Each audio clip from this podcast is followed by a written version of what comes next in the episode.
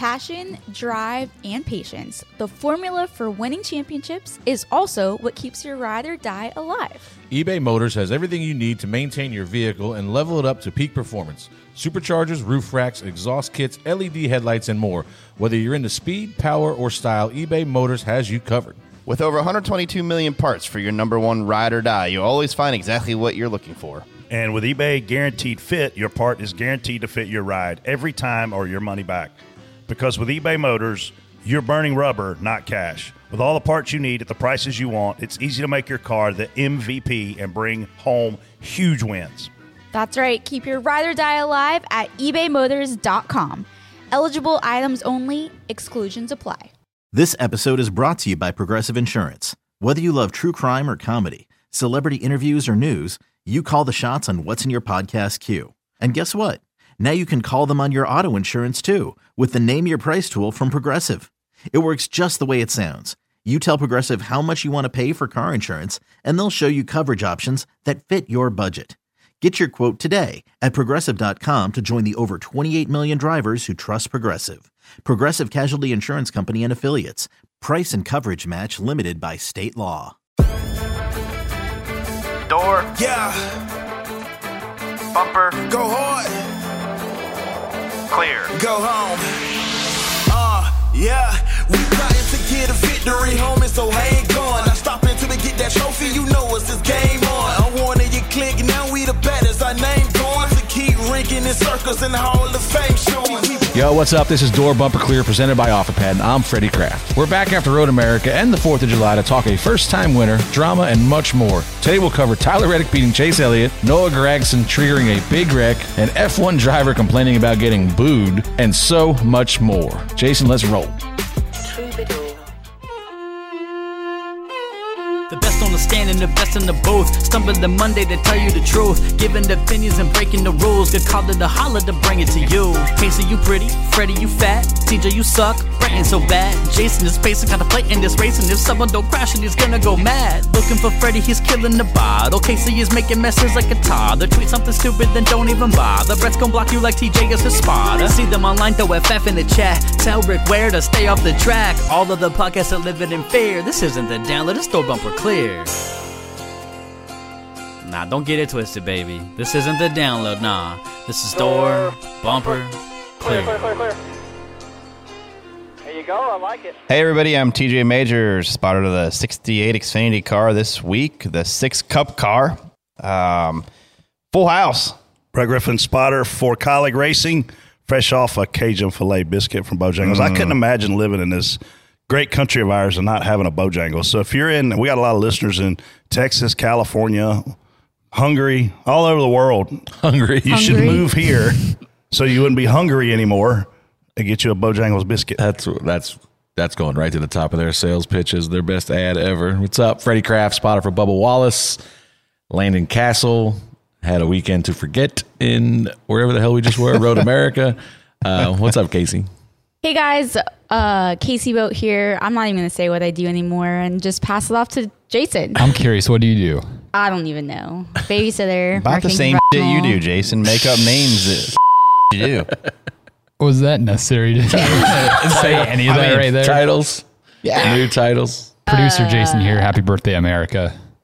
I have to say, of all the times that people have accused Jason Schultz of being at different places in the world, being a drone pilot, being a race car driver, the photo that I saw tweeted yesterday of Tyler Reddick laying on his steps with a cigar sticking out of his mouth, it looked just like it would be Jason Schultz.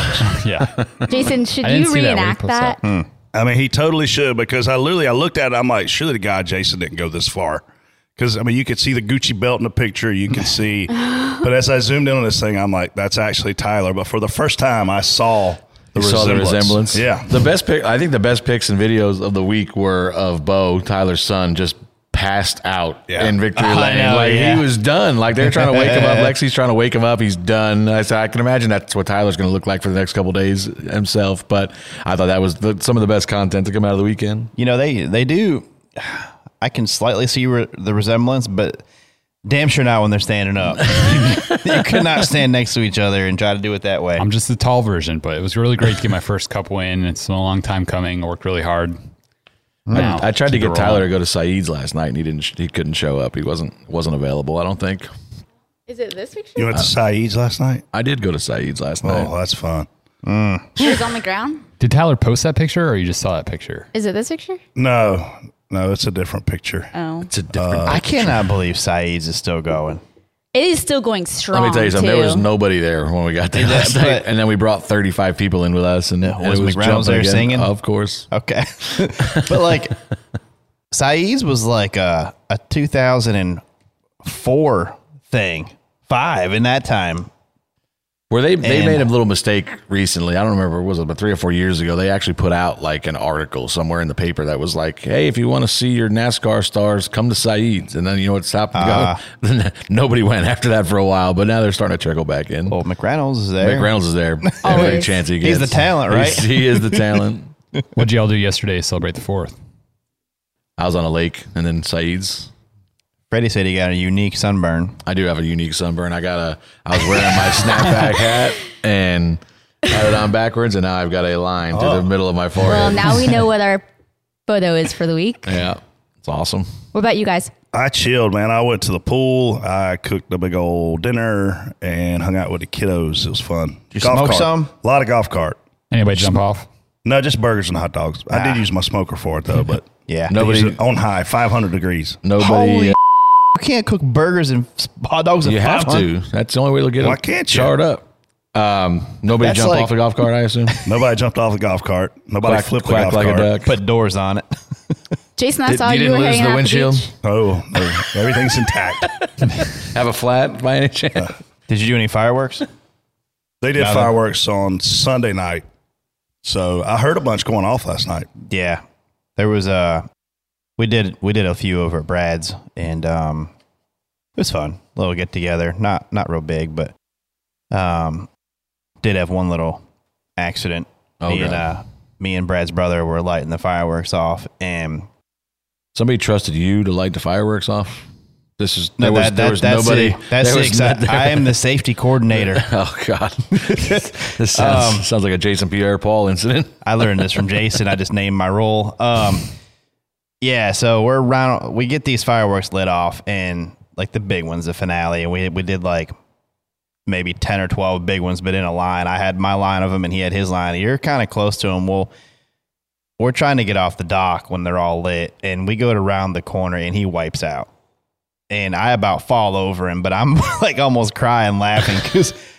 He's the bull. I mean, he's not a little guy, so he wipes out and flip flops. My brother, you mean Brian? Yeah. No, he's not little. No, the bull. And we got him all lit off, and had a little minor scrape up on his knee. But other than that, everything was good.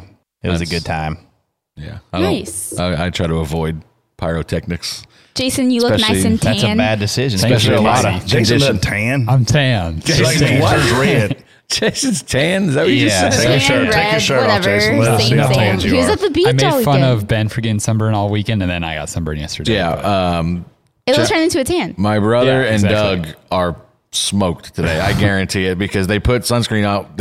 Doug made the mistake of relying on Megan to like cover his back. His back is as red as that Sunoco can over there.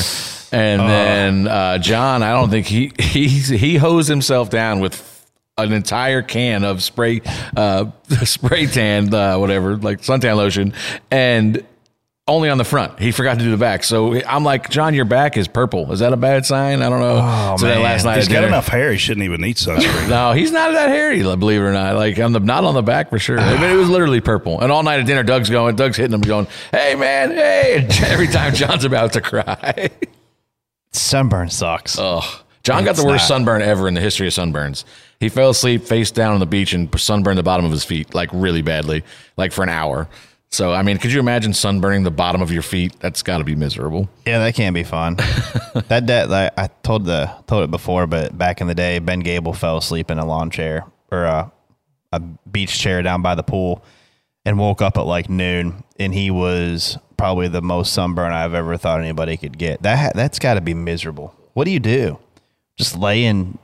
Like, you just fill your bathtub up with cold water, or what do you do? I don't know. It's miserable. I saw you were spotting among the fans in Road America. I was. So they have a spotter stand for us, And then right above it, there's a concrete pad that backs up to a concession stand, and there's probably 7 or 8 of us that stand up there. The Lions Club. Yeah, and that's where I've always stood. I went up there years ago to do a one-day deal for Elliott when Cup was off and Xfinity was running there, and that's where I stood. So these guys take these poles, Jason, and they take these poles and they run them up like 6-7 feet in the air, and they're obviously antennas to help their radio broadcast. Well, my radios are already that high, so I don't have to lug it around and look like a complete moron walking around with a pole and jacking my antenna up and sticking my radio up in the air because I'm not going to be that invested. If somebody's got to be needs me to be that invested, I'm out.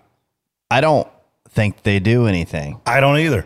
I don't think they do anything. I guess like what you gain in signal strength, you lose in another area because of the cable length to get it to back to, you know what I mean, to your radio and your headset and stuff. So it took Monez a good hour and a half to get his setup straight. And even during the race, he was fiddling with it. I'm like, if you think I'm going to be doing that in the middle of a race. Was it Monez's radio? I seen one. I was back there talking to Brett, and we seen one of the poles go up, and then they shot a radio up it, and then the radio just like slowly timbered over. Yeah. I was like, ooh, that's probably not ideal. What an idiot. Like, who does this? Meanwhile, my radios are just the same height as their radios. I still don't think it matters. I mean, the things that you're in the middle of how long is that track? 8 miles? Yeah, at least. You're still in the middle of like a huge road course, and it's got a lot of elevation and trees and a ton of stuff. So I don't think there's ever going to be perfect radio communication at Road America. I was pretty happy that my radio was not working great with my turn one spotter on Sunday because that guy was spotting a full-blown plate race. I was like, dude. Who was it? And Wheel? I kept telling him nicely to shut up on Channel 2. And I finally said, well, I guess he can't hear my Channel 2 because, I mean, this mother has not stopped talking yet. So I'm like, Lenny, who is this guy? And he's like, he's an IndyCar guy. I'm like, it sounds like he's rattling off an arithmetic problem that you would hear on the SAT. Working with you, honestly. And I was like, somebody tell this guy to shut the up, please. I'm so sorry for this. You would hear the crew chief say, clear by 10, count to 1, clear by 8, clear by 7, 6, 3, driving away by half, quarter, 2, 7 wide, behind you through the little. I'm like, dude, shut up. Just shut up. We don't need to know all that. How many spotters do you use at Road America? I had 4. Yeah, 4 total. Same. So how? And you still can't see anything. No, obviously. I wish they would have done it with 3 and let me stay home. I mean, if you're going to prevent everything like the Xfinity wreck, you need about 12 spotters. Yeah. So how was, I know you had some issues on the radio. There were a few people complaining that they couldn't listen to you. I saw. Yeah. I mean, I have no idea. I've seen a few people celebrating that they couldn't hear you. So. Yeah. If that's what you want to call it. I have no idea. I mean, it's Road America. It's a huge track. I don't know where. Maybe it's where we're positioned compared to where they're picking up the radio. Maybe need a pole. Maybe they need a pole. I don't think they're I'm sure it's being recorded in a truck somewhere, right? Brad could hear you. I would assume. Sometimes. Yeah, not very much. Yeah, I think he said he had some issues too. Did. But like if you're being recorded in a truck, which is back on pit, and honestly, I could hear my turn one spotter on Sunday, but I could not hear him on Saturday. Oh, I wish I could have flopped that around. So, but you know, you still got, if they don't have signal to the truck and what, you know. Yeah. We used the repeater system, which I've never used before. We have to. And it was fine. Everybody, the crew chiefs loved it. I could hear Bubba and Bubba could hear me everywhere. The only issue was like scanning myself, which we all do it, right? We all listen to ourselves just to know if we have an issue. When I keyed up to listen to myself, it sounded like there was an airplane landing in my right ear. I don't know what the hell that noise was, but yeah, I had to turn that. I had to turn that down to get rid of that. But other than that, it was fine. Bubba, when I turned it off, I was talking to Bubba, and he's like, "Why are you yelling today?" And I was like, "It's because I can't hear myself, so I don't know how loud I'm talking." The place was packed. The aerial shots on TV looked amazing. The concession line when I walked up. Oh, my gosh. I mean, I went up at like 10 a.m. and just to kind of scout my area and make sure that fans had plenty of coolers around me and hot dogs and all the brats and cheese curds. Like, it's just crazy, the culture of that particular area and how much different it is than anywhere we go. It's like a Formula 1 race. All we need to do is be able to get that atmosphere at a good race. I thought it was a good race. I know you're drunk. It was a bad race. I didn't think it was terrible. But it definitely, like, the atmosphere there, man, the amount of racing you get in a weekend at a place like that, I mean, it felt like it was nonstop. There was something on track. It was nonstop, man. It was like, all right, well, this race has got to be over by, 10:15 because we got this other one lining up to go. So I'll tell you what else was different is you obviously, no matter where you go there, you can't see a lot, right? Oh, yeah. But they completely give you free roam to go wherever you want to go. Yeah. I jumped on a golf cart Sunday morning, went down through those kettle bottoms like holy loud during that race that they ran Sunday morning. It's super narrow. Then they got the Canada corner down there. Like, you've got the ability to really move around. And Kevin Major, he told me last year that was his favorite part about going there with his son was they got to go watch the race from 12 or 13 different areas. Like, you could get in a ton of steps, see it from a lot of different views, and everywhere was different. I don't really need to get in. I guess it was like $35 to rent a golf cart for a day, too. Yeah, $135. If there was any left. And they sold out of them. Oh, I would pay that. And hands down, we're not in the right spot. We should be in turn 6, 7, and 8 because I spotted there last year. Now, having spotted where we were this year, 6, 7, and 8 is where we need to be. You can see more of the racetrack. It's more technical. It's more demanding. The only thing we really do is watch turn 5 and tell them if they're wrecking or not. Typically, if they wreck, it's, hey, they wrecked and they're off the track. Track's clear. Watch your right. They're fading back home.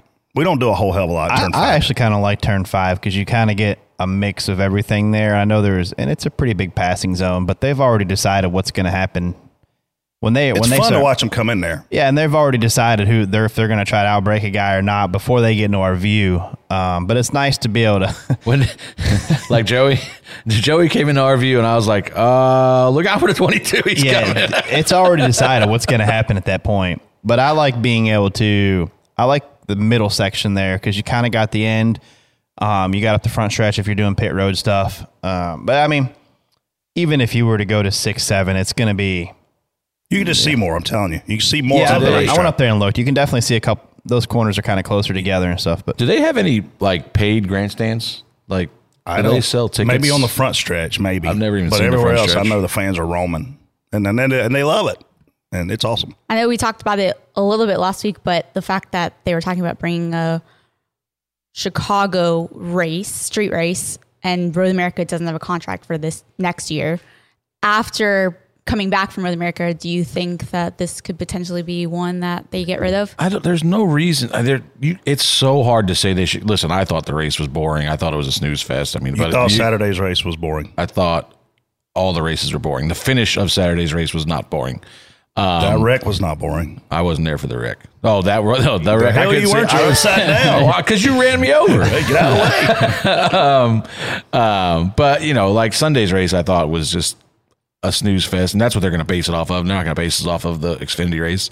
I would just hate to lose that atmosphere because there's so many people there. Like, and they all love racing. Like Brett said, they're there early in the morning. When we rolled into the track, there was the TA2 race going on. There was races all day long on Saturday with the little Mazdas. Race, do you think? Just boring. Just too stretched out. So like, what do you want? What do you need to make it not boring? I don't know. Like, it was just, it's the track is too big. We'll talk about it here later, but the cautions, but it's I don't know. It's a boring race. I don't know what to tell you. I mean, I don't think last year was as boring as this year, but lack of cautions and the race getting stretched out, it was just a boring race. But then when you have too many cautions, people were like, oh, this takes way too long to run cautions. That's the point. Like, you can't have cautions because the cautions take 20 minutes at a time.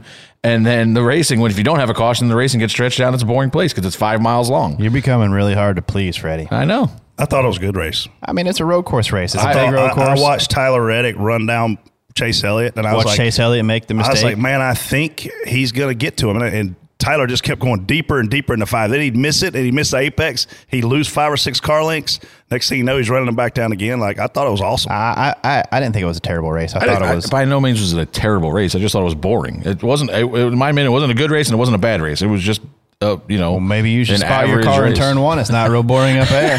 Try to create some excitement. So we had that one guy. What the hell's his name that runs the Rick Ware car this week? Joey Hand. Oh yeah, he was behind us, and I told when Bubba left my section, I was like, "Be heads up, this guy's super aggressive on entry because we've seen him in the past. He just blocks the hell out of you. Races like." He's aggressive. And so they dipped down the front stretch, and we were right behind you, and he was right behind us.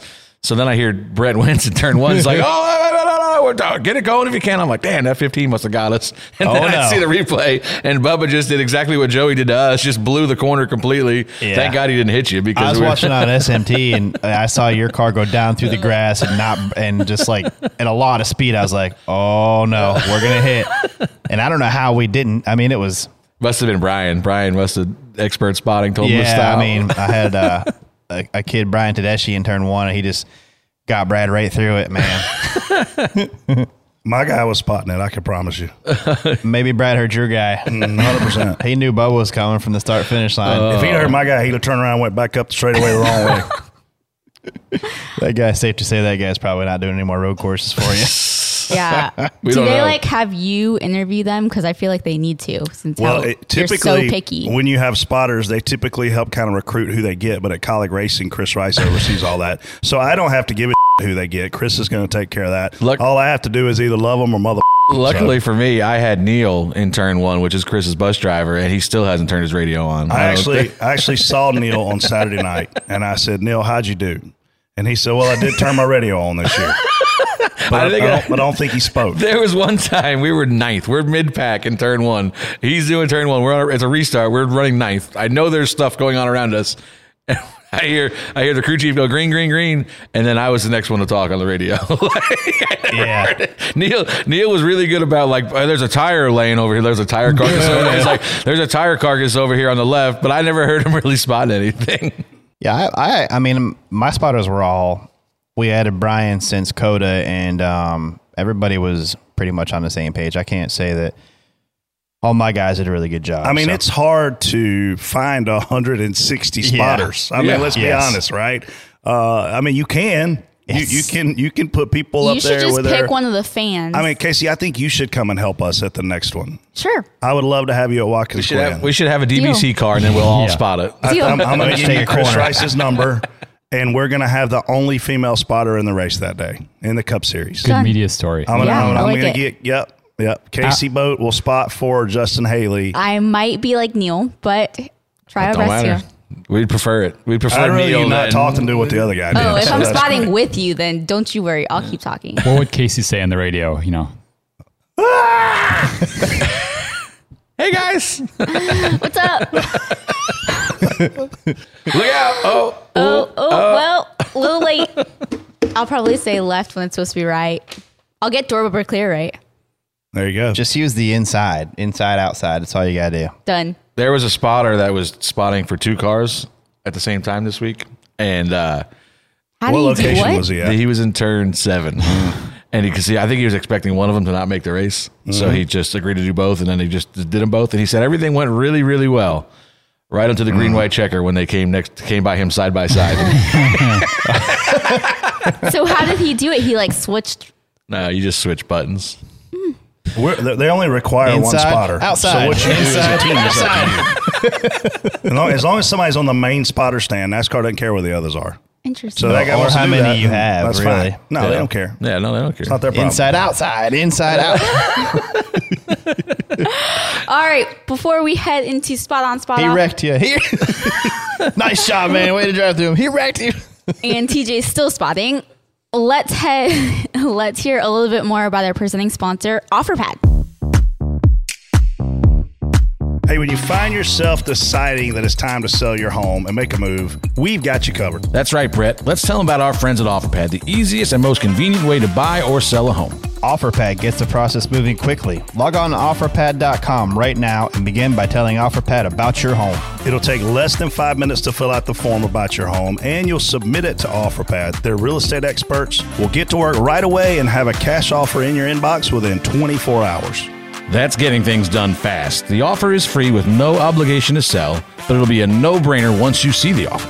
OfferPad has markets all across the United States, including a lot of markets that we race in. That includes Atlanta, where we're headed this weekend. If you live in the ATL or want to move there, OfferPad is your best option to get your move on. It's a fun city to live in with tons to do.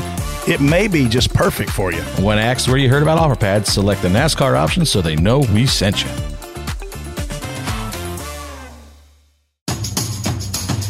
Spot on, spot off. It goes like this. spot on means you agree. I'm spot on. Are you joking me? He's lost his mind. Oh, and by the way, no one ever seems to agree. And then spot off means you disagree. Spot off. Oh, here we go. This is the dumbest thing I've ever heard. But if you're TJ... There's only one correct answer. I don't know. It's time for Spot On, Spot Off. First topic. Chase Elliott is unable to hold off Tyler Reddick after final pit stops as Reddick gets by to win his first career Cup race. Freddie, spot on, spot off. Spot on. Awesome for Tyler. You kind of seen Chase. The big thing I saw was one time Chase just blew, I think it was turn five. It was five. Kind of overdrove it, and then that gave Tyler the opening to get in front of him. And then Tyler, kind of like we've seen Suarez do at... where the hell he won, Sonoma, just ran pretty much a flawless second half of the race there. Got aided by, no caution. So they just kind of ran their race out and worked out well for him, but just took advantage of one mistake and then capitalized on it and drove away, really. At the end, there really wasn't much of a race for the lead. I think this is a big-time spot on and also a big shock. I mean, when you look at starting the season, we talk about wild card races and there was a long time where road courses, when we would talk about a wild card race, we would say a guy like McDowell's going to have a chance to win, or a guy like AJ Allmendinger's going to have a chance to win. Certainly not a guy like Daniel Suarez. Certainly not a guy like Ross Chastain. Certainly not a guy like Tyler Reddick. That's three guys this year that got their first win on road courses, first Cup Series win on road courses. We didn't ever saw that before this car, in my opinion. I don't think you're going to go out there and outrun a Chase Elliott, a Kyle Larson, some of these guys that are super good without this particular car. But spot on for sure for Tyler's first win, first career Cup Series win, one of many. And obviously good timing for him, having been announced that RCR had picked up his option to bring him back for next year, take him off potentially what would be the free agency market for 2023. But having watched Tyler since he came into NASCAR, and to watch his growth on and off the track, because he's matured a hell of a lot off the track too. I don't think he gets enough credit for that personally for what he's been able to establish there. I mean, TJ, he's one of the best. He only has one Cup Series win, but in my mind, he's one of the best drivers out there right now. Yeah, Tyler's grown tremendously. Well, not really. Yeah, not height-wise. Not physically. He's definitely grown a lot. Since his early days there. I think it was, did he win his first truck race? I don't remember. Or did he run a partial schedule, then the full schedule? I can't remember because I spotted for him. So you spotted for him. I can't remember if we did a partial schedule the year before. I think we did, but we won the first race. Won Daytona the first time we ran it. And the kid listened. He was a sponge from the beginning. And I think them years of him doing that, learning as he goes up the ladder, he's very quiet. And he learns. He's really hard on himself a lot, probably too hard. But to me, this is more of a big win for him. First win. I know the Bristol dirt race would have been cool, but this is a bigger win than that, in my opinion. You passed a guy that's won every road course for a year or two straight. He seemed like Chase won every road course we went to. So you passed to that guy to win your first race. And I don't think it gets any better than that as far as, being your first win. You earned it. You passed. You always look back and, you look at some, like when a guy wins Daytona or Talladega, you go back and look. And then you look at the top 10, and it's such a scattered group. And there might only be 14 cars running. But here, you passed the best at the road, one of the best at the road course today in this day and age. You passed him to win your first race. So I don't know how it gets much sweeter than that for Tyler. It's very...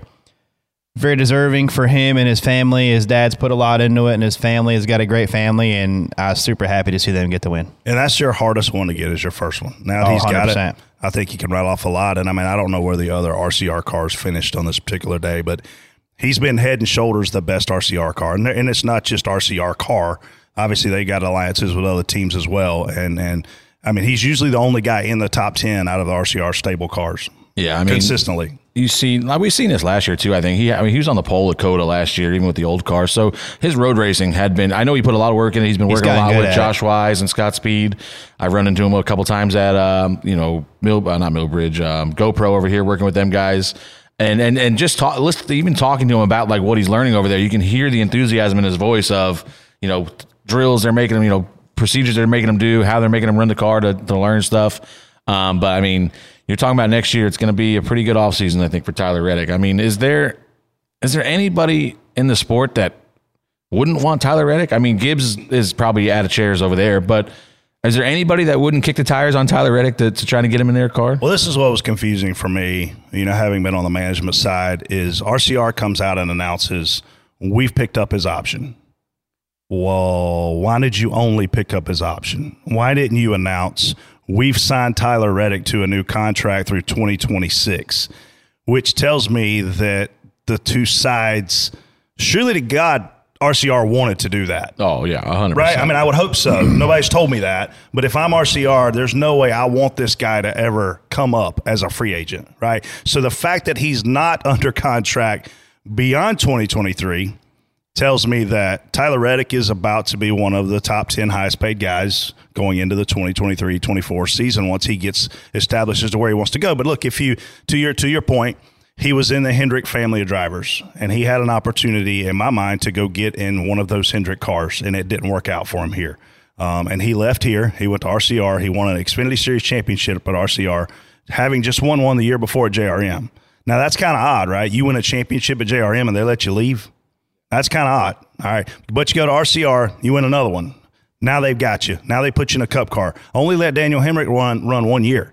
Everybody thought that was going to be a long-term play. He ran 1 year. They moved him out of the way to put Reddick in. Obviously, they're sitting on all of the control of that contract. Now, when it comes up, I mean, you look at whatever's going on at Stewart-Haas Racing, right? I think Chase Briscoe is safe as he can be. Going into this year, I didn't think he was. Now I think he is. Harvick, he ain't going to be there forever. I mean, this guy's 45 years old, it seems like. Maybe he's older than that. I don't know. But he ain't going to be there forever. Eric Amarola, who knows what he's going to do? I mean, we alluded to a few months ago, we heard he may not retire.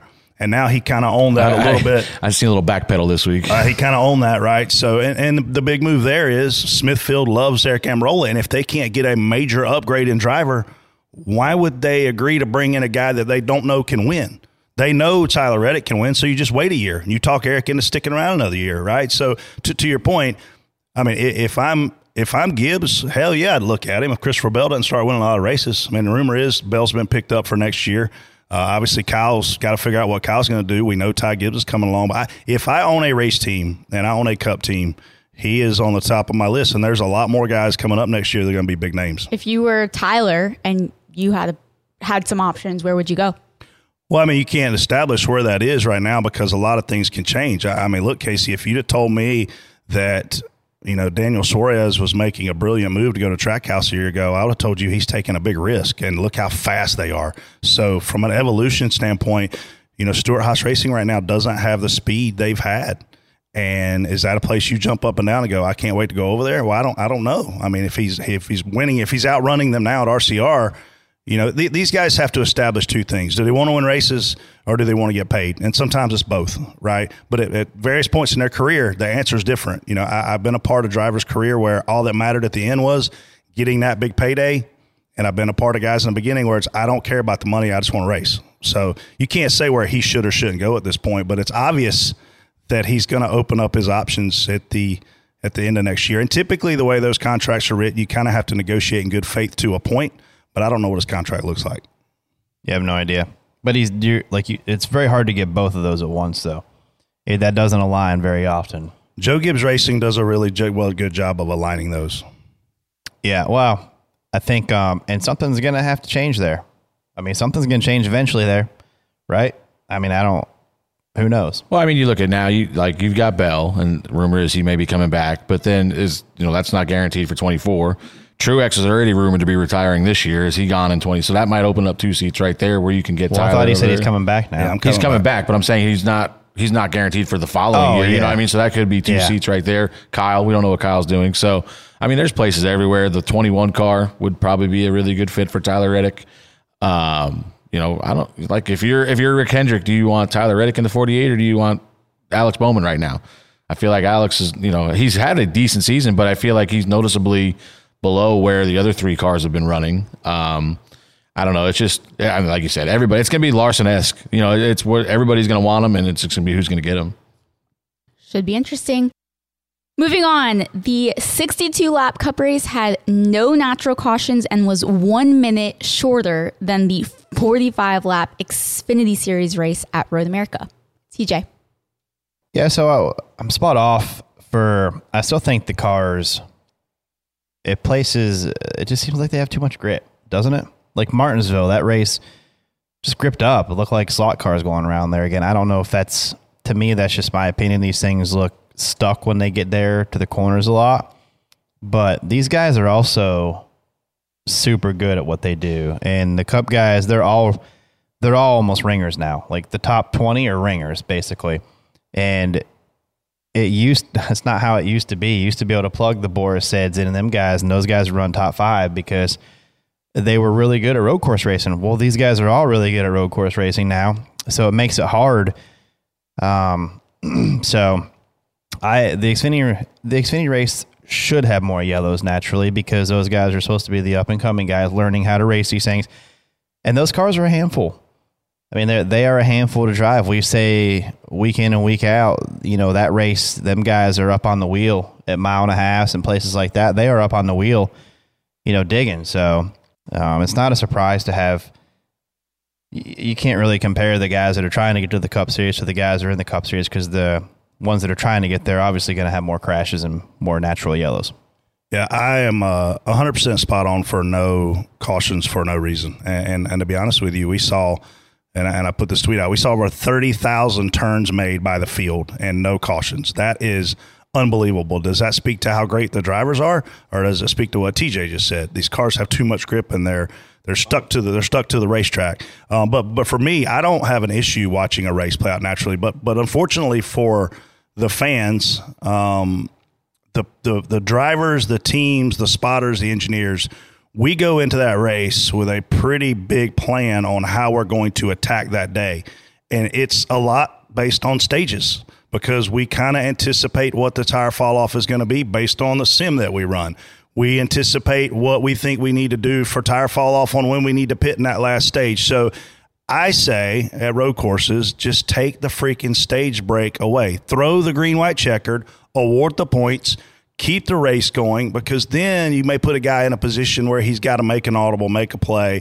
I mean, we saw Austin Dillon with 3 or 4 laps to go in the race cut a tire, and to me, he made the biggest move of the race to help Tyler Reddick win the race because he didn't opt to stay on the racetrack. When he got to turn 5, he went through turn 5, he went into the infield, he drove the freaking same road that I drove when I come through the tunnel that morning to the Cup garage so that he didn't risk putting debris on that racetrack and bringing a caution out. So when you have a longer race, well, not a longer race. You have the race run without these guaranteed stops. I think it helps the overall experience of the road course race. And I don't just mean at Road America. I mean at all these road course races. I also mean it at plate races. I don't like stopping at plate races. I don't like stopping at road course races. Yeah, I think that, we talked about this Sunday, but, you know, just pay the points. Hey, we got lap 15 and lap 30 pay points, because that's one of the big reasons why the Xfinity race was as long as it was, is because one caution was at the absolute worst possible time. 3 to go at the end of the three to go to the stage. That was like a 30-minute caution because we had to roll around there for 3 laps to run the stage out, then had to make another lap to open pit road. So you got something minutes a lap. Yeah, it's 5 minutes a lap. That's 20 minutes of just rolling around because we're waiting for a stage stand. Yeah. You know, there's no reason why. Listen, here, we're paying out points at lap 15. It's lap 13. We're opening pit road. Do you want to stay out and get your points, or do you want to come down pit road and get yourself set up for the rest of the race? Like, it's just, that's the biggest issue that I have with Road America. I said it last week. I'll say it again this week. And it's the reason why is because of the caution flag. That's why the Xfinity race was naturally, the Xfinity race was 17 laps shorter than the Cup race. That's 40 minutes of time. You know, it's 2 minutes a lap, 2.5 minutes a lap, whatever it was. You know, that's 40 minutes that the Cup race just on time alone should be longer than the Xfinity race just on lap time. And now you end up with a shorter race because the Xfinity, you know, they dragged that 3 or 4 cautions is 15, 20 minutes each. One caution, one big wreck. Yeah. So, you know, we need to figure out if we're going to stay racing there. And I don't have anything against Road America. I love the area. We're adding road courses. We're not taking them away. Yeah. Like, we've got to figure out a way to keep the show moving. And then if we do get a yellow, like I talked to Kip, I was talking to Kip in the garage, and it was like, There's no reason why you can't, if get everybody caught up, and if we know we're coming around to one to go and everybody's caught up, haul ass. Like, go, take off. Like, there's no reason why you can't run 100 mile an hour from turn 4 to turn 5. And then, you know, you got that long back straightaway. You can run, you know, we see the damn F1 car. They did pick up the speed ass, a little bit. But, I mean, not to the, I mean, if you run 80 instead of 50, you know, you're going to cut that lap time in half almost, you know. So, you know, it's just, there's little things you can do. I don't think it compromises anything. Asking a lot of Kip, man. Is Kip a race car driver right here? I think Kip's got it in him. Let the guy have some fun. He has to roll around there all the time on the parade laps and on Kip, the ovals. We're going to need you to hit 100 and something on the straights and try to head in these corners. Because that pace car in Formula 1 is hauling ass. I mean, it is all that guy is getting all he can get out of it. But like, you know, I don't think it compromises anything to just pay stage points. You know, it requires 15 and 30. A bunch of people sitting around in a room and saying, "Hey, if we do this differently, it's going to help the sport." We can't treat Road America the same way we treat Richmond. No, you shouldn't. But you're throwing away a restart, different pit strategies, and all that when you do that. That's what I'm. Yeah, but I'd rather see that play out, because you'll have, especially at a place like Road America where the tires wear, you're going to see a lot of different strategies, because some guys are going to short pit as soon as the window opens because they're hoping to catch a caution. Well, we're not going to see it. We're not going to ever see it because of one reason: stages, TV. Oh yeah, TV gets a guaranteed break to commercial. Yeah. And we're not going to see it. But you know somebody. But if they're not going to do it because of TV, I'll give you that pass. Do what Freddie just said. If we know we wreck with 2 to go in a stage, tough open pit road, 1 to go, run it like a normal deal. Yeah. Don't just ride the stage out and waste all that time. That's what I didn't get. We probably could have had a 1-lap shootout if we hustled it right there. Yeah, but they wouldn't do it because they won't restart without opening pit road, and pit road was closed because they were coming to 2 to go. It's just a lot of procedural stuff that just gets in the way of the show. Correct. Pits were closed because it was 2 to go. Now they got to open pit road when it's a mandatory close. Yeah. You got to fix that. That can be fixed at road courses and, in my opinion, play races. Easily. This show is sponsored by BetterHelp. We all carry around different stressors, big and small, and when we keep them bottled up, Brett, they can start to affect us negatively. Therapy is a safe space to get things off your chest and figure out how to work through whatever's weighing you down. And there's really no shame these days in getting help when you need it. It can, man, and you got to be careful, and you don't want to carry that around by yourself. That's where these guys come in handy. Whether you've been in therapy or new to the process, BetterHelp will give you the tools and to positive thinking and coping skills and how to manage those boundaries. Therapy empowers you to be the best version of yourself. Therapy is not just for those with major traumas. You know, if you're thinking of starting therapy, give BetterHelp a try. It's entirely online, designed to be convenient, flexible, and suited to your schedule. Just fill out one brief questionnaire to get matched with a licensed therapist, and switch therapists anytime for no additional charge. Get it off your chest with BetterHelp. Visit BetterHelp.com/bumper today to get 10% off your first month. That's BetterHelp, HELP.com/bumper. NASCAR doesn't penalize Noah Gragson for his role in triggering a big wreck after making contact with Sage Karam in the Xfinity Series race. Brett, this one's for you. I actually meant to text Noah and ask him something before I commented on this, but I totally forgot. Well, just ask him on here. And that is totally on me. We can call him right now. Yeah, let's ask him. FaceTime. He might not answer knowing we're recording. I am 100% spot off for what happened after he made contact with the 45 car. He wrecked that car, he wrecked himself, and he wrecked, I don't know, what looked like about 12 to 15 others. Obviously, I piled into all of us. Ruined my day with Daniel. I'm watching the television, and it's a long ways away from me, partly because I couldn't see the other television closer to me because of Monez's big-ass pole. And I'm watching this, and I'm like, man, they're wrecking right there. I don't hear anybody talking. I don't know where I'm at in the middle of this thing. I just know I'm probably behind it. So I key up, and I'm like, hey, they're wrecking. Good luck. If I know where you're at. Let us know. And he's like, oh, I just hit the 10. I'm like, yeah, we saw him flipping over. Yeah, you were in my fuel cell. That's where you were at. But I'm watching this television, and it looked like an F5 tornado had formed and just was sucking up cars and slinging them around. So I'm clearly spot off for the amount of race cars that were torn up. I am spot on for how Noah handled himself after the race. A, he faced reporters. Kyle Busch wouldn't have done that. B, he wasn't an arrogant ass. He kind of basically said, hey, this is my stance. The guy had taken advantage of me 2 to 3 times.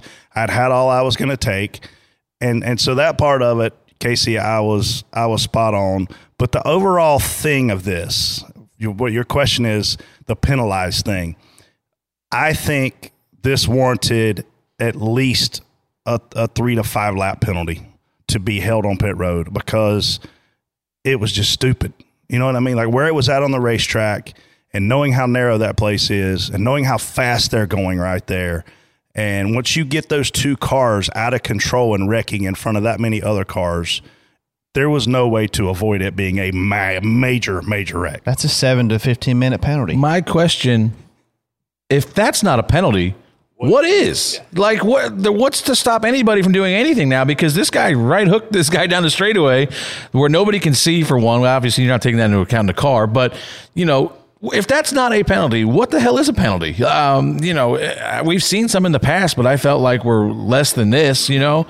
But same as you, like, here's my issue. And Noah was obviously one of my leading candidates for What an Idiot this week.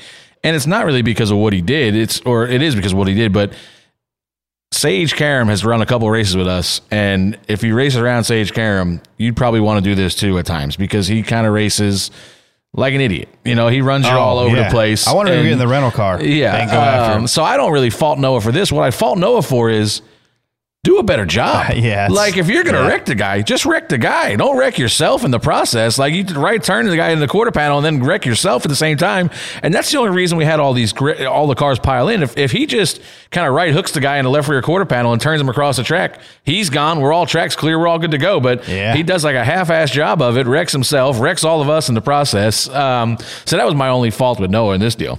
My driver's manhood is still stuck in his lap. I heard your guy was racked. Yeah, I think he's still talking at a higher pitch. His stuff's still stuck in his crotch belt. So that was a blue ball wreck. Ugh. We could ask him, but I look at the wreck. I'm sure it was. TJ, spot on, spot off. I'm spot off for creating this big of a wreck. There, Noah, and I think Noah is better than this. I think he knows how to do it better than this. I don't fault him for wanting to teach a guy, you know, because, look, I watched that guy.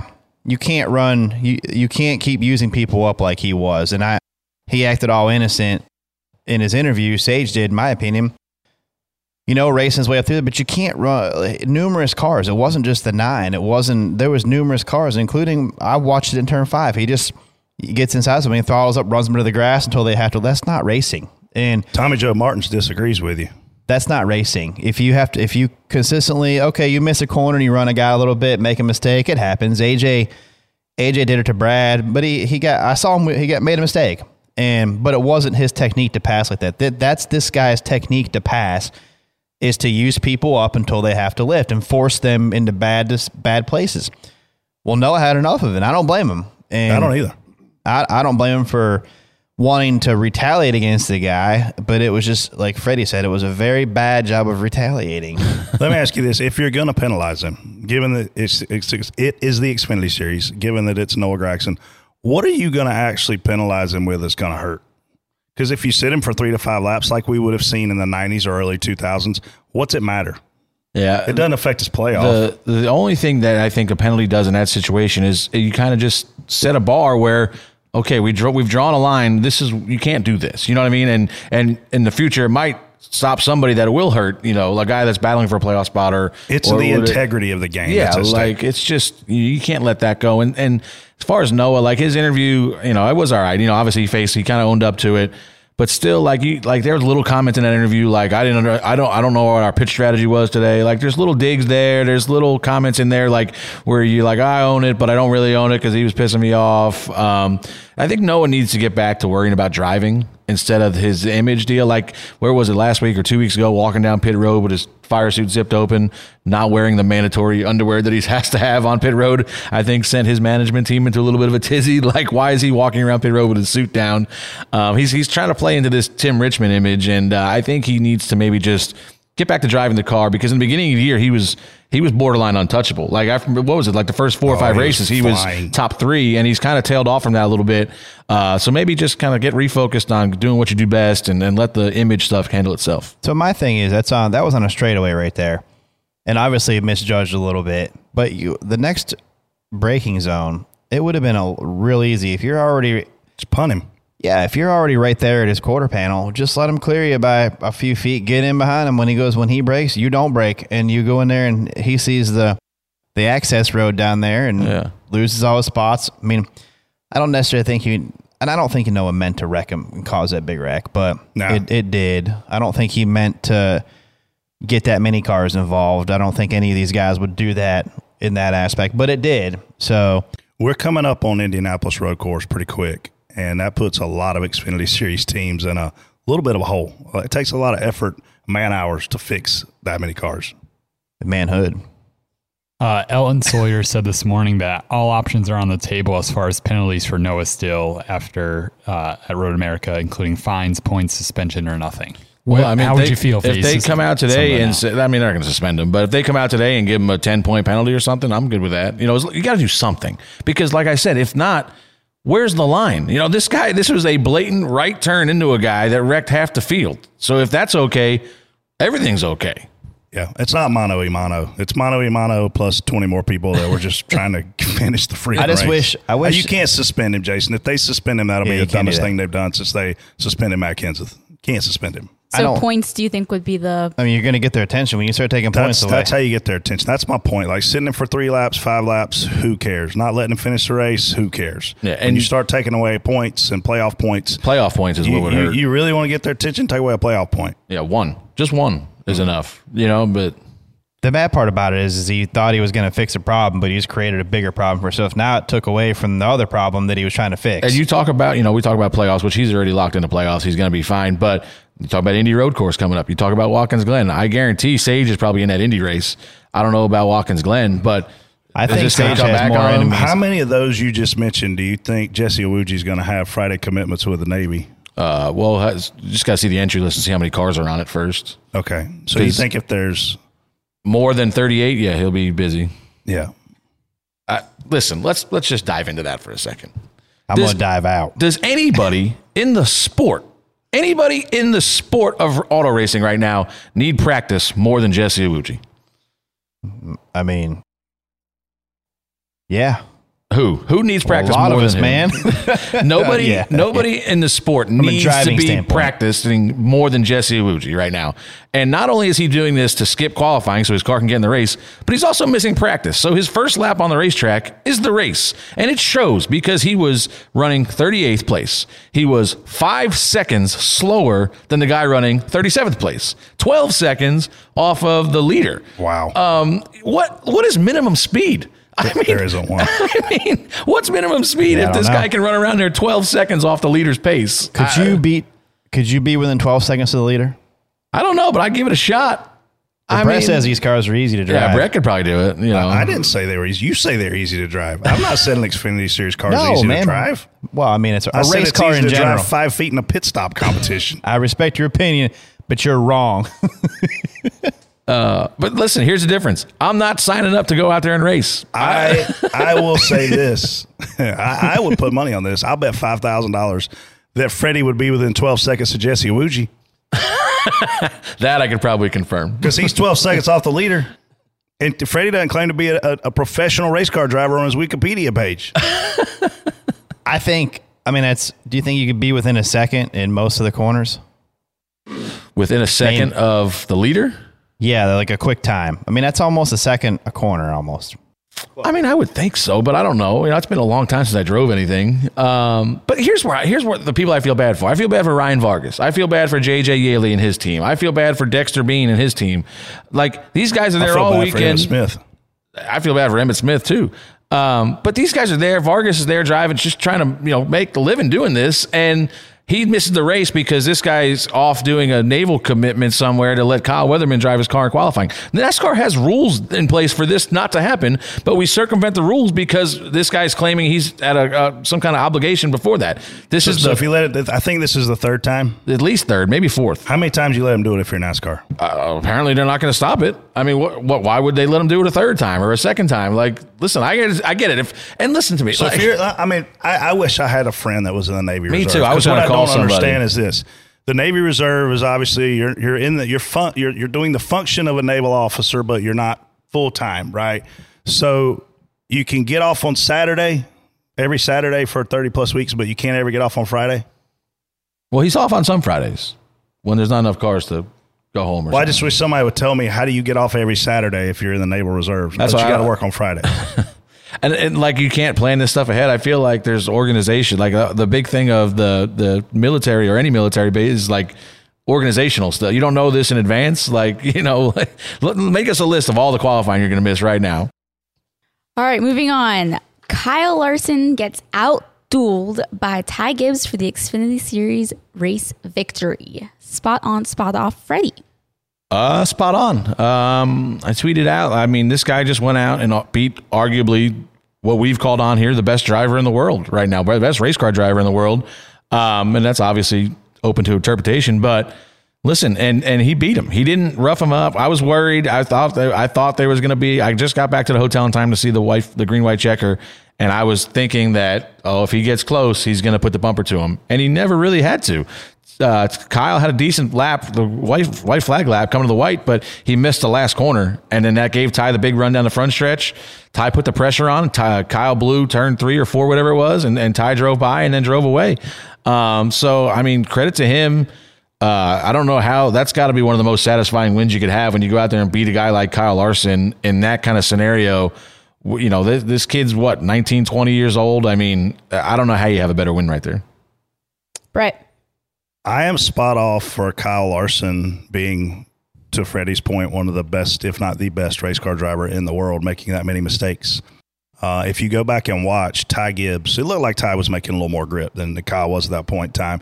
But Ty actually got over to his right, and Kyle came over, and Kyle was not clear. And the Ty Gibbs that I've seen race for the past 2 years would wreck him. He's like, screw you, I'm in here. You're coming over into my space. I'm punting you. And he would have turned him to the right. He would have went off the course. Ty Gibbs would have went on to win the race. But Ty didn't do that. Ty lifted, and he let him in. Guess what Kyle did the very next corner? He missed it. He completely freaking missed it, and Ty Gibbs drove by him. So I think you're looking at Ty Gibbs experiencing a little bit of a maturity situation here the last 2 weeks. He didn't get out of the car 2 weeks ago and blow the interview like he would have normally done over Sam Mayer and those guys wrecking each other. Here he keeps his composure, and then he lets one of the best race car drivers in the world make a mistake, and he takes advantage of it. So I'm spot off for Larson's execution on that last lap. I don't think that guy needs to be I mean, we praise him as the best in the world, drive like it. But for Ty Gibbs, holy, spot on for what he did right there. EJ. Maybe Kyle was expecting just to be wrecked and not make that last corner, so he was kind of caught off guard. Chance that's true. I'm spot on for Ty. Very veteran last lap and a half there. But it could have been overshadowed because last week when him and Sam got together, if you look, did you see them get together? Ty tried to wreck him. He tried to hook him into the wall on the front stretch. And I'm glad it didn't happen, but it's not necessary. But hopefully it seems like he's growing, you know, into his role more and more. And he's going to realize that you can't just hook everybody that you know, look, he could have hooked him, but he didn't. And guess what? What was the end result? You still won the race. So you don't just have to hook people when you get a bumper there, even if you can't, because if he gets a bumper there, Larson might clear him off the last corner. And if he carries that momentum all the way up that straightaway, Ty's probably not going to get another chance at him unless Kyle makes another mistake, which is probably going to be rare. So to take advantage of that right there and live to run another lap, and then ultimately it was only one more corner, you were in second place, right? So to learn from that, and big win for Ty. Very big win for Ty. And I thought Larson was very good. Larson said in his interview that he didn't rough him up back because Ty didn't lean on him at all. So it was just a good race. I mean, these guys were going at it, and we got to I think you see Ty maturing this year. I think a lot of that probably has to do with Austin Payton and some of the guys at Pro Sport that have been working with Ty this year. And like you said, though, like he's saying a lot of the right things. He's, you know, gets out of the car. He said, I'm just trying to earn respect, trying to kind of change my personality a little bit before I get to this cup level. But in some of them moments, like you said, it's a different story last week. If he doesn't miss Sam and he hooks him in the front stretch, you know what I mean? So that what you're saying and doing out of the car needs to align itself with how you react to some of the stuff in the car. And I think he's, like Brett said, a couple of years ago, he probably hooks Larson right there and goes on to win the race. I see that, you see that maturity level growing, and that's just what we, going back 2 years when he was running ARCA, that's what we talked about on here. Like, super, super talented kid. Just needs to work on that maturity level, and you see it trending in the right direction. I think, like I said, I think it's a lot of the people that are around him helping him now.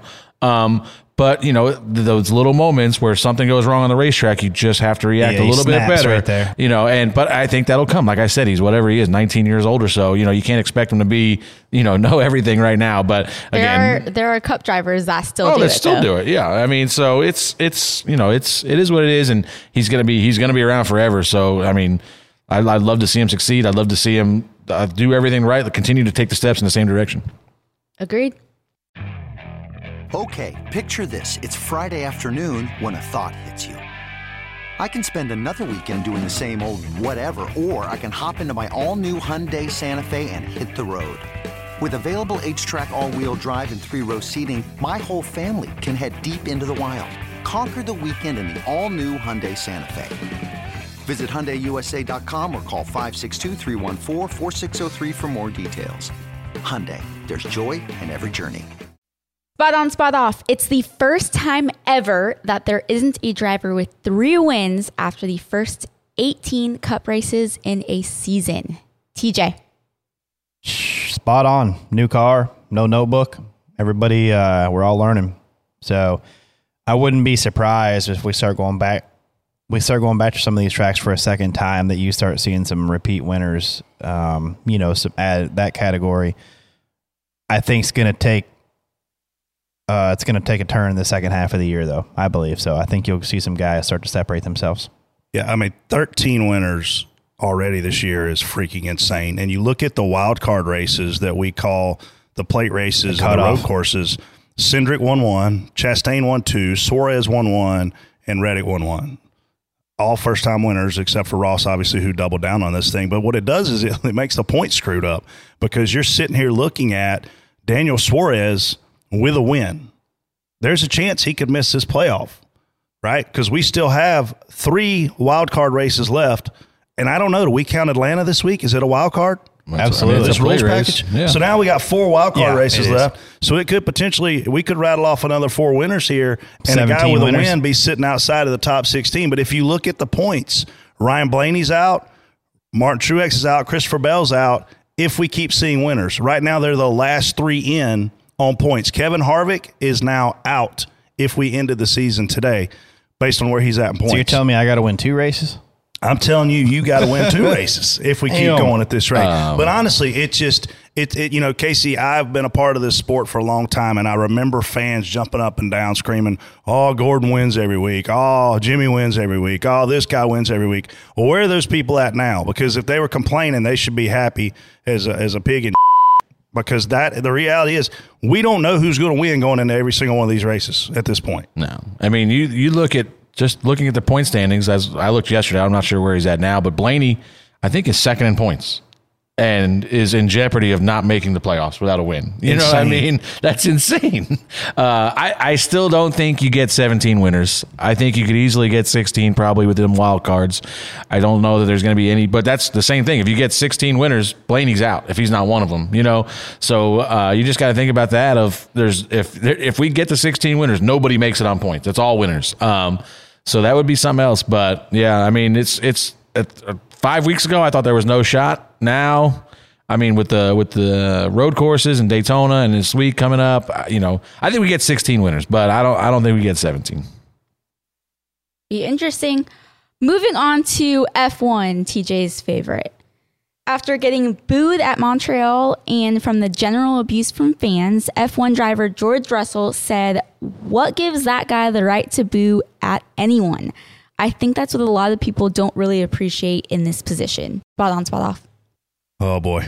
I watched the 30 for 30 last night on Joey Chestnut and the Kobayashi guy. Yeah. And I think the Kobayashi guy, there was a point in his career of eating hot dogs for a living where he realized that Americans are greedy ass. And I think this is what this F1 guy needs to realize is you're going to go into a bunch of different countries with a bunch of different cultures, and some fans are going to offer you grace and some fans are not. And I mean, I saw Matthew Dillner. He sent out a tweet this week, and obviously he's big at the Madhouse in the modified world. And he said, if you buy a ticket, you buy the right to boo. And I'm not a big booer unless we're playing Clemson. And then I boo my little tail off because I can't stand those turds. But if you're a professional race car driver at an elite series like F1, why is this? I don't know how you even make it that far if this bothers you, because to me, you're somewhat of a pansy. How thin is your skin that you can't get booed? I mean, I can understand if they're calling you names, if they're, you know, whatever. What if they're saying TJ sucks to you all the time? What if you get, like, who cares? But I guess for us, like, TJ, you specifically, you get to hear you suck a lot. But, like, at NASCAR races, I mean, I can't tell you how many drivers get booed at driver intros. It's just like Kyle welcomes it. Denny welcomes it. So they don't really have a choice, Casey. But like at an F1, you don't have a choice. No, but at an F1 race, I mean, is that not the norm? Like, do they not boo drivers? Are they more respectful than fans? And if this guy wants to hear some shit, I'll let him walk out with Bubba for driver intros, and he can have some real problems on his hand. Just walk out with Denny in Martinsville. That's all you really need. It took one race at Martinsville, and it went from Denny getting cheered to Denny getting booed by his own people. Which is his home state, by the way. Yes, you remember what race that was, right? Oh, yeah. Yeah, you don't. Listen, this guy's making $7 million a year. For one, I think you can get booed. I think you'll be all right. But here's where he really screws. One is, or maybe he wants to go back to driving whatever box he was driving last year, and nobody's going to know who he is, or half people won't know who he is unless you're really a diehard fan because he ran last every week in a Williams car. But the biggest issue here is he just opened up a whole new can of worms by telling these people it bothers them, because it's only going to get worse now. It's like little, you know, fans like that are like little kids. Yes. If I tell people about the stuff even that we say on this show, if we're bothering you, don't listen, because we're not going to stop. And if you let us know we're bothering you, it's probably going to get worse. So I don't know what the game plan is of here coming out and saying, I really get upset when these people boo me. Well, guess what, bud? You're getting ready to hear a whole new world by the time you go to the next race. I think that happens. I'm spot off for his comments, by the way, but I think that happens when you get into a higher profile role. I mean, how you went from a field filler car, and when you have a good win, people are all excited to see that because it's cool to see you take a car that should finish 12th and you finish 6th with it, which is not. That's awesome. But now you're in a higher car, and that car has. That company has created, they've won a lot of championships. They've made a lot of, and when you look at Jimmy Johnson, what Jimmy ever do but win, and they booed the heck out of him, and Jimmy's one of the coolest dudes there is. So just because you get booed doesn't mean you're a bad guy either. Just, you know, sometimes you're just guilty by association, like me with you two. I mean... True that. But you know what I mean? You know what I mean, though? Like, he didn't do anything wrong, really, but... You go to your teammates with Lewis, and he gets booed, so they're going to boo you. The F1 landscape is completely different than anything we're used to, because you're looking at people that are just – how many people are out there are just a Ferrari fan? You know what I mean? They're just going to – it don't matter who's driving. They're just – we just cheer for Ferrari, or we cheer for McLaren. They're countrymen. You know, like – I just want a Ferrari. I was watching the grid walk before the race, and they're asking all the people from, like, Great Britain or whatever that, like, who are you cheering for today? And they're like, oh, the Brits. I'm just cheering for the Brits. I don't care who they are. Yeah. Or, like, I'm just like – so you got people that are against you country-wise. You got people like devout followers of just – Ferrari or McLaren or whoever else, Red Bull, you know, so just, they're going to boo you because you're driving for their competitor. Like, it's not like it's you. It's just, that's how the nature of the beast is, especially over there. So we cheer, like, if we had an American driver and he went to whatever company, we would cheer, you know, you cheer for that company. And if he leaves there and goes to the other company, you cheer for that company, you know? So I definitely, as far as George, I think George has done a great job. Speaking of cheering, I just had a great idea. Oh, God. Cheers. Oh, no. Okay. This involves Casey. I was going to say, you made eye contact with Casey, so this is bad. Okay. In order to train her to be a spotter. I don't like this already. In order to train her to be a spotter at Watkins Glen. Rocky Ryan can do it. I need you to let us know your next big I race that you're going to run and have Casey spot for you. I mean, we can plan that. We can. It doesn't have to be a big race. It could be any race. No, it needs to be a big one because she's got to feel the pressure. I mean, Yes, high stakes, Jason. We normally run on Mondays. Why don't we start a little smaller? I know how iRacing goes. A video game. This is as small as we can get. Next week. Have you met some of the people that drive iRacing? Real life injuries aren't going to occur. Real life expenses to repair cars are not going to occur. Have you met some of the people who drive iRacing? Let me take it like it is the Cup Championship. Casey, you can virtually going to get fired because you won't hush. You can virtually hurt your deal. All right, we're going to set this up Tuesday night. Now let's do it on next Monday. Can we switch it too while we're doing it? No, see, next Monday nights is Ford Martin's got a league called Monday Night Racing, and it's got a lot of people that like to wreck in there. Let's do it. And it's like Vargas, Will Rogers. There's a handful of guys in there. Okay, so you drive, she spots, you twitch, she twerks. I wreck. Jesus.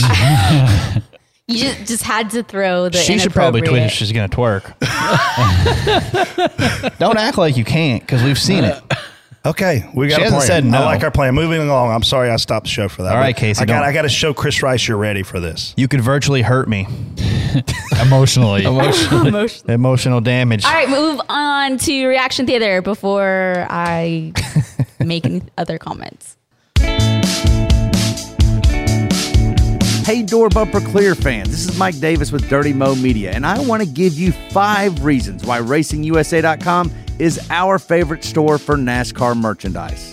First, NASCAR fans have rated RacingUSA.com Google's top source for NASCAR merchandise, so you can always buy with confidence. Second, RacingUSA.com automatically discounts every order in your cart, so you always get the best price. Third, RacingUSA.com guarantees the lowest pre-order prices, so you do not have to shop around for a better price. Fourth, RacingUSA.com ships all in-stock orders the next business day, so you can get your order faster than anyone else in the industry. And fifth, RacingUSA.com has a wide selection of current season hats, apparel, diecast, and novelties for the sport's most popular drivers. You can find products that are not available elsewhere, like the exclusive Door Bumper Clear Justin Allgaier autographed diecast that sold out in less than 2 weeks. Fans, RacingUSA.com is Door Bumper Clear's choice for NASCAR merchandise, and we want it to be yours as well. So whenever you need a new hat, t-shirt, diecast, helmet, or novelty to show your support for your favorite driver, we want you to shop at RacingUSA.com, where you are always somebody special.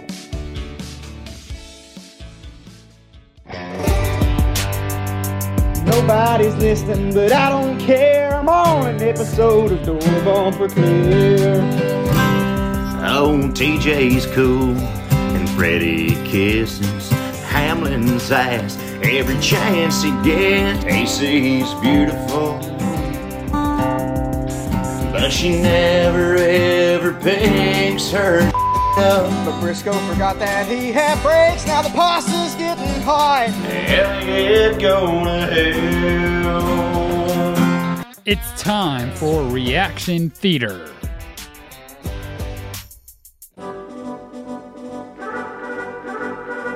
Hey, big props to Jesse Iwuji, man. Started 24th, finished 22nd, and you missed a wreck. How about that? Great job, Jesse. Great job. You saved some money once and for all. It's easy to miss the wreck when you're 40 seconds behind it. Well, not for him sometimes, but he pulled it off this week, I guess. Hi, Door Bumper Clear. I am calling in about the Noah Gragson intentional wreck today. I recently watched the Kyle Busch documentary in which Dale was interviewed multiple times and criticized Kyle in his younger years for how he chose to race, his emotions on the racetrack, using his vehicle as a weapon, and how Dale just did not respect that as a competitor or a person. Yet Dale is the owner of the race team in which Noah Gragson did just that today. Because not only did Noah do that, but he doubled down and admitted on live TV that it was intentional. Is she reading that?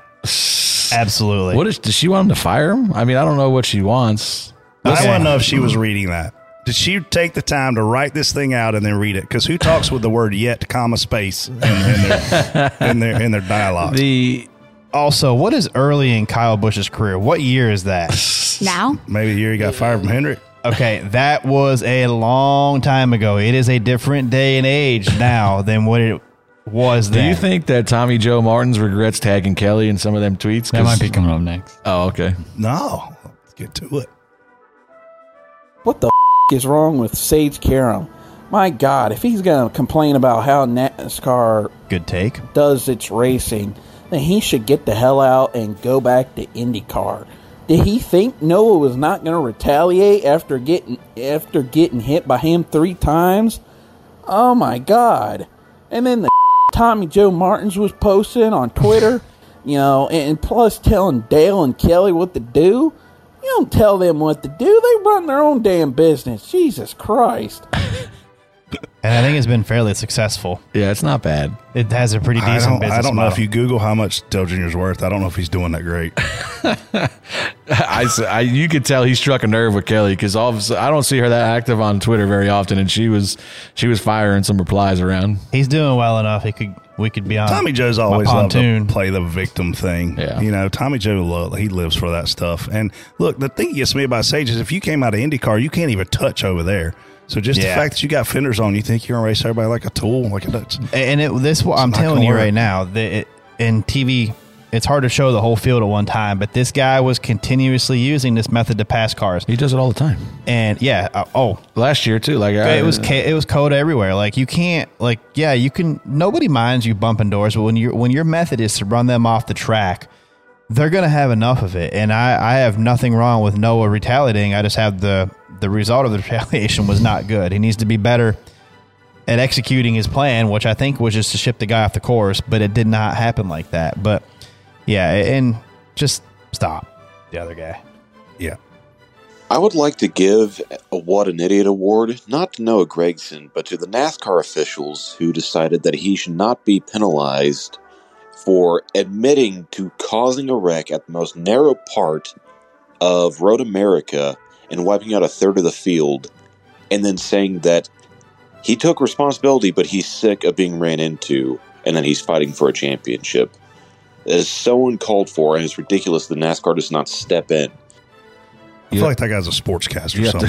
Yeah. This could come back to haunt. Like, Noah will feel the wrath of this probably more ways than what we'll ever see, because people are going to race him and remember this.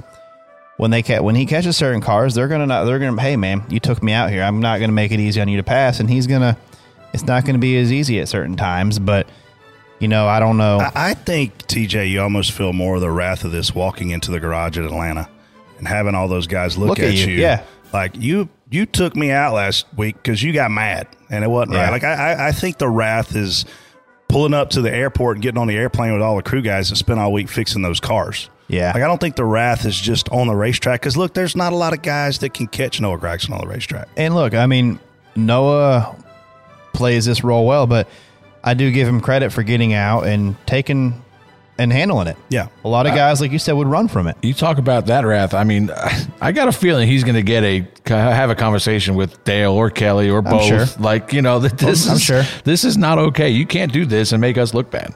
Yeah. How about it for Tyler Reddick? Man, so glad to see Childress and the number 8 back in victory lane, and the best driver at RCR, not the Silver Spoon boy. Glad to see that. So glad he was able to win. Hope everybody's having a good fourth. Go America! Go America! Put a boot in your ass, baby. Let's go America! It's hey, the Brett, American go way. Dog, sing what do you say? Hey, Brett, how about them dogs? What dogs? That's what he said. He didn't hear that part. That's not a dog. If you would just take your own advice to Casey and shut the hell up for a second. You should tell me drink sweet tea when you held that Bojangles sweet tea up. All right. Well, to leave an audio message 24/7, all you have to do is go to anchor.fm/DornBumperClear and click the message icon. We'll keep playing the best ones each week on the show. What's up, Dirty Mo Media fans? This is IndyCar driver Connor Daly. And comedian Joey Molinaro. And we're Speed Street, Dirty Mo Media's newest podcast. We dive into the latest happenings in IndyCar, NASCAR, and F1 every week, as well as life on and off the track. Speed Street is available now on all major podcasting platforms. And make sure to follow us on Twitter and Instagram at Speed Street Pod. OfferPad question of the week. Dream big on this one. If you were to buy a mansion, what features must you have in the home? TJ. Oh, man. A mansion would have a complete wing of the house that would only be accessed by me. Like a bat cave? No, like a bat. Not just a cave. I mean, I need a freaking bat, like, house. Half. Yeah, basically, house you need another house away from your wife. Yeah, everybody. I mean. Fair. I don't know. I mean, if you're going to be cool, you got to have an elevator, things like that. I mean, basically, just probably take Denny's list when he built his house and check most of it. Yeah, because I think his closet is big enough. It's probably bigger than our house. Yeah. So, Freddie. Yeah, I mean, you got to have some kind of game room, some kind of like entertainment room. I definitely need an elevator because my fat ass ain't going up downstairs all day long. RPG room. Big pool. Nice pool. Other than that, I don't know. I'm pretty easy. 10-car garage, Maserati. That's where I was going to go. I want an HVAC unit for my garage so that if it's hot outside, it's 69 degrees in my garage. If it's cold outside, it's 69 degrees in my garage. I know somebody that wants that right now at your house. If I go in and out of my house, I automatically is 69 degrees. Why don't they do that for garages? Because they're harder to seal off? So Elliot actually, when he built his home in Emporia, Virginia, Elliot hates to be cold. Listen to me. Oh, he put a heater in there? He hates to be cold. So he had a full-blown thermostat just for his garage. And for winter. And I want it for summer. Yeah. It's got a full-blown thermostat in there just for his garage. So we get up, we go hunting, we leave the doors open all day, we come back that night. Freaking heater ran all day long. He got the bill, and he completely cut the cord on that thing. He's like, hell no. But Elliot is the only guy I know that has a full-blown heater. He doesn't have the AC because he doesn't feel hot, right? It'd be 80 degrees outside, and he's like, man, it's chilly out here today. And I'm like, fuck, I'm dying. But no, Elliot's got one.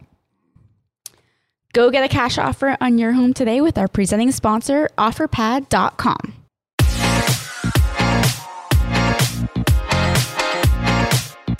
It's time for us to get into our favorite Xfinity XFi More Than Fast moments from the week. Whether you're behind the wheel or online, speed isn't the only thing you need. What were your favorite More Than Fast moments this week? TJ.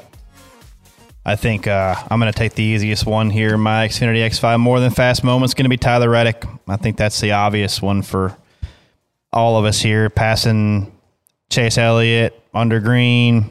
Getting it done, winning the race. I'm going to go with the second obvious then, for sure, Ty Gibbs, Xfinity X5, More Than Fast moment. He passed the fastest driver in the world. It doesn't matter what Larson gets in, he's fast, and Ty Gibbs took him to school. My Xfinity X5 More Than Fast moment goes to a combination of people. It's Brett and Daniel Hendrick for how fast they were going when they ran in the back of my car in that wreck in turn 5 or whatever turn it was. We've seen a couple guys steal some playoff points there. Briscoe and Blaney played some strategies, steal some playoff points in the two stages. So those are my Xfinity X5 More Than Fast moments of the week. Here on Don't Bumper Clear, being more than fast is a way of life. Thankfully, there's plenty of weekly action for our Xfinity X5 More Than Fast moments. You know what else is more than fast? Xfinity X5. With the speed for all your devices, you also get the reliability and security that keeps your crew connected and protected. With Xfinity X5, you can do more of what you love with a faster internet and a powerful and secure connection. Follow @Xfinity Racing on Twitter for even more Xfinity X5 More Than Fast moments. And Casey, don't forget to vote for your favorites. That's right. Thank you to Xfinity, proud premier partner of NASCAR. With threats to our nation waiting around every corner, adaptability is more important than ever. When conditions change without notice, quick strategic thinking is crucial, and with obstacles consistently impending, determination is essential in overcoming them. It's this willingness, decisiveness, and resilience that sets Marines apart. With our fighting spirit, we don't just fight battles, we win them. Marines are the constant our nation counts on to fight the unknown, and through adaptable problem solving, we do just that. Learn more at marines.com.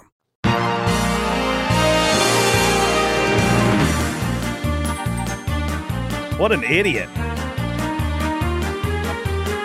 Time for What an Idiot.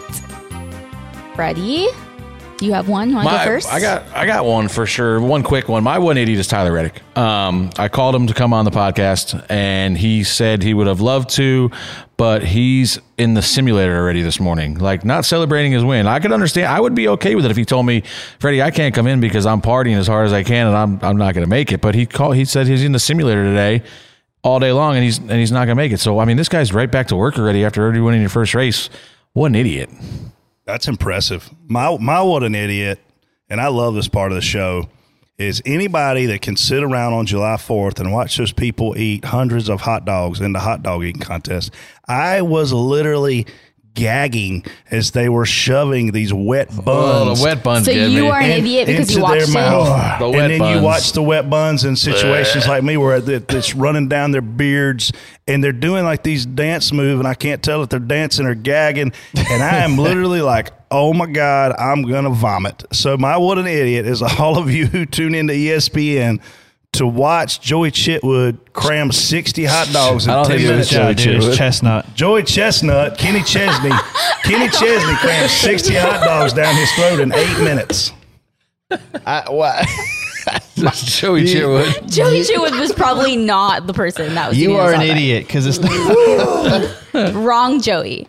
TJ. I mean, I guess I'll stick to the racetrack this week. I mean, since you guys don't want to go with it, and there's a longer list of idiots out there this week. Obviously, the biggest miscalculated attempt all day could be Noah. It could be, you know, quietly Sage for building these points up and finally getting a slam dunk. You know, but I don't know. All right, Noah. You win. So listen, I had this come up again this week. Me and TJ both kind of got this, but some people have come up and complained, you know, and I've had in the past with people. Noah was one of them. That's like, hey, you talk trash about me on your show, and I told Noah, just like I told this person on Saturday, listen, we don't make anything up on this show. Like we don't make up situations to call people an idiot. I told Noah right to his face, we'll stop talking about the dumb you do when you stop doing dumb. Like if you don't want any attention on you, stop doing dumb and we'll have nothing to say. So, I mean, that goes for everybody across all forms of racing or anything else. Like, if you don't want anybody talking about you, don't give them a reason to say anything. Yeah, I agree. I totally agree. You would have been my what an idiot or Bubba had you clobbered us in one. If we would have hit you. Yeah. How about, you know what? You know, so I watched a replay of it later on, and I'm listening to the broadcast of it, and Dale Jr. goes, and he gets a little help from Brad. No, we did not help. There's your idiot. Yeah, I mean, damn. That dude was wrecking, like, way before he got to us, and luckily we didn't get any help from him at that point. I said to Brent, I had Brent Wentz over there, and I said, what happened? He just wholesaled in there? He goes, oh, yeah. He said, I knew a pit road exit. We weren't going to make that corner. He said he darted out to the right and was flying. I was watching SMT, and I'm like, that's a little far back. And then he carried a lot of speed into one. So it was a good weekend of racing, at least. I'm, you know, maybe we can talk some MX-5 owners into letting us rerun one. Oh, I heard that thing's like $15,000. Yeah, for the weekend. So did you notice, like, every time they go into the last corner, the guy leading, you go out of sight, the guy lead, they come back in a turn five, and that guy would be like fifth or sixth every single time. So they must have a monster draft. Monster draft. You versus Jesse Iwuji in that car, who wins? I don't know. You want to find out? Yeah. Okay, let's go. What do we got to raise? $15,000? Yeah, I'm in. How probably much 30 because he needs one too. Brett, you're rich. You have that. How much you going to put up? A trophy? Oh, so you're going to beat him? If I win, no. I mean, I hope I get a trophy. Right. You're usually pretty cocky. So I know the spot. You're less cocky than normal in that segment. I am. Jason, who do you think wins, TJ or Jesse Iwuji? TJ. That was quick. That doesn't really. Jesse Iwuji or Casey? Jesse Iwuji. Thanks, guys. What about if it's a golf cart? Oh, it depends if it's got the key in it or not. You literally have no idea. Casey, let's go through some of the slang terms. Let me hear you say inside. Yeah. After you get done chugging your NOS energy, which is also a spotter move pre-race. That's how we pregame. Yeah. Okay. Let me hear you say inside. Let's do it. Inside. Inside. Outside. Outside. Clear. Clear. Spin in front of you. Spin in front of you. Spin behind you. Spin behind you. What the f*** was that guy doing? What the fuck? I thought you were talking about me. Sorry. No, what the was that guy doing? You can't hesitate. Yeah. I'm so sorry. It causes hesitation. Yeah. Hesitation causes fears to come true. You just got to go with your gut. Okay. Mm. I think you can do it. I think we got a chance. I think there's a chance. Yeah. I'll tell you one thing. We did a really good job in DBC picks this week. Mm. Did you see where we all finished? 5th, 6th, 7th, 8th, and 9th. Oh. I mean, honestly. And the three of me, you, and TJ were like bumper to bumper on the last lap. I was like, damn. Yeah, I saw that. I didn't know I won till just now. I picked next to last. I thought I was toast. But you guys didn't realize how good Daniel Suarez is on road courses. My guy was faster at the end. He just couldn't get around. He's amazing. All right, well, I don't get to pick till last. Jason? So Brett still leads now. He leads 6-4-3-2 with Freddie and I tied for second, TJ third, Casey last. Now for Atlanta, I'm going to pick Bubba Wallace. Oh, man. It's a good pick, Jason. Dude, my guy and your guy were battling until the very end. Yeah, I was hoping I was going to get a shot at Bubba here because Atlanta, I mean, here's the difference, right? Obviously, we've been there before. We just ran a 500-mile race. We get no practice going into this weekend. The track is going to be a lot hotter, 90-plus degrees for track temps for sure, looking at Saturday and Sunday. Obviously, we're talking about Sunday here. Handling is going to have to come into play more, right? Yeah, more so than the spring. Yeah. I don't know, man, but teams have gotten better. That's true. So a lot of factors as I try to buy you more time, TJ, to come up with your pick. Who'd you pick? Casey's next. Casey's next. Who'd you pick? Casey, you're next. I'm really sorry. I feel like I jinx every driver that I pick, so I apologize to my brother-in-law, but I'm going to pick Kurt Busch. Who'd you pick, Jason? Bubba. Okay. I will take Bubba, Kurt. Ross Chastain. EJ? I'm going to go out on a limb here, and I'm feeling a good race for Ricky Stenhouse. Man, that leaves me with basically nobody. I'll go with Eric Jones. That's a good pick. Fair. Pick last. That's all I got. I'm loaded up. I've saved all my picks. I'm going to wear you guys out here just last week. Dude, have you not looked at mine? I've got some pretty good ones left. All right, well, there aren't that many weeks left. 8. Is this reset? Yeah, it resets up the playoffs. Sweet. I am setting up for a good run here. Well, we are headed to Hotlanta, where it will literally be miserable. Surface of the sun. What can we expect as we watch? See us sweating. Besides that? Yeah, there's no practice or qualifying. We just show up and race. So there is qualifying. Oh, that's right. But we don't practice. We don't practice. Yeah, so we qualify, which is going to be hold it wide open and see where you end up. Yeah. I think no practice is a good thing. I think it makes some unknowns going into the race because the surface is hotter. It's going to be slicker. I like it. Some guys are going to miss. So I think some guys are going to miss the setup. You know what I mean? And this is a place where you want to be able to hold it wide open, but will you be able to with it this hot and this slick? And if you can't, if you don't have enough downforce in your car, you could be in trouble. It wasn't that cold last time there. It was actually pretty nice weather, so it was fairly warm last time we did. But it wasn't a track temp of 100-plus degrees. Yeah. I think it's definitely going to be hotter, but She's going to be greasy. Yeah. Greasy. Which might, when guys have to lift, it creates runs, which create passing. So we might all be in for a show. Xfinity race is 5:15, so that'll be hot, but not as hot as Sunday, 3:15. It'll be a good show. Get your tank tops ready. Yes, I will be there as well as these guys. So, be sure to stop by and say hi. Come out on the roof, put your headset on. Let's get acclimated to the Socko lingo. Coming up.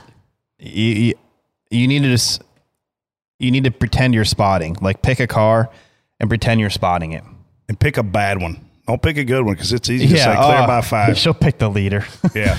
I'm going to pick Kyle Larson.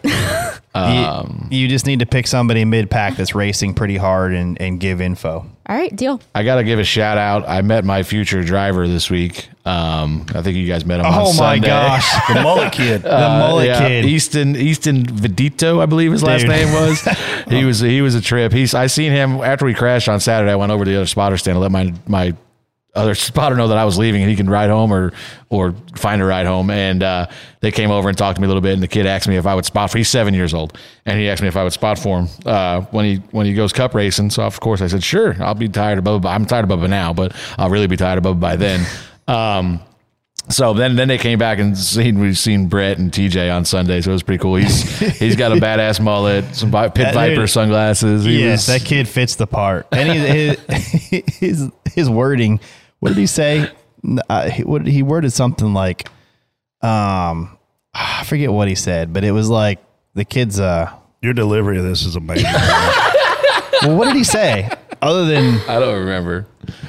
He was talking about listening to the show, and we started questioning. Oh yeah, we started questioning his dad. Like, yeah, he's like, "I listen every week," and I'm like, "Look, it's probably not a good." Big fan of Jason for bleeping out all the f bombs in there. So, but sorry if I miss one every once in a while. This kid, I think it's funny when you miss him. His hair, his sunglasses. The kid looked like he's having a great weekend. Yeah. So he said he could come to some more races. So hopefully, I see him soon. Great personality, good fun kid. Well, we could probably set him up with Chloe. Oh, that's true. What? Chloe was Miss Congeniality leaving the airport. Oh my gosh, the whole race weekend at the track, she was kissing drivers as they left. Blowing kisses. Like, literally, the kid next to us, Gunner Setzer, gets in the car, and he has his helmet on, and all of a sudden Chloe's waving and then kissing him goodbye. I was like, "Excuse me." She really knows how to pick them. Yeah, it follows right after her mother. Yeah, I was gonna say close to the tree. It's easy like Sunday morning. And on that note, don't forget to watch us on Mad TV this Thursday at 7 p.m. Eastern. Send us some pictures of how you are watching.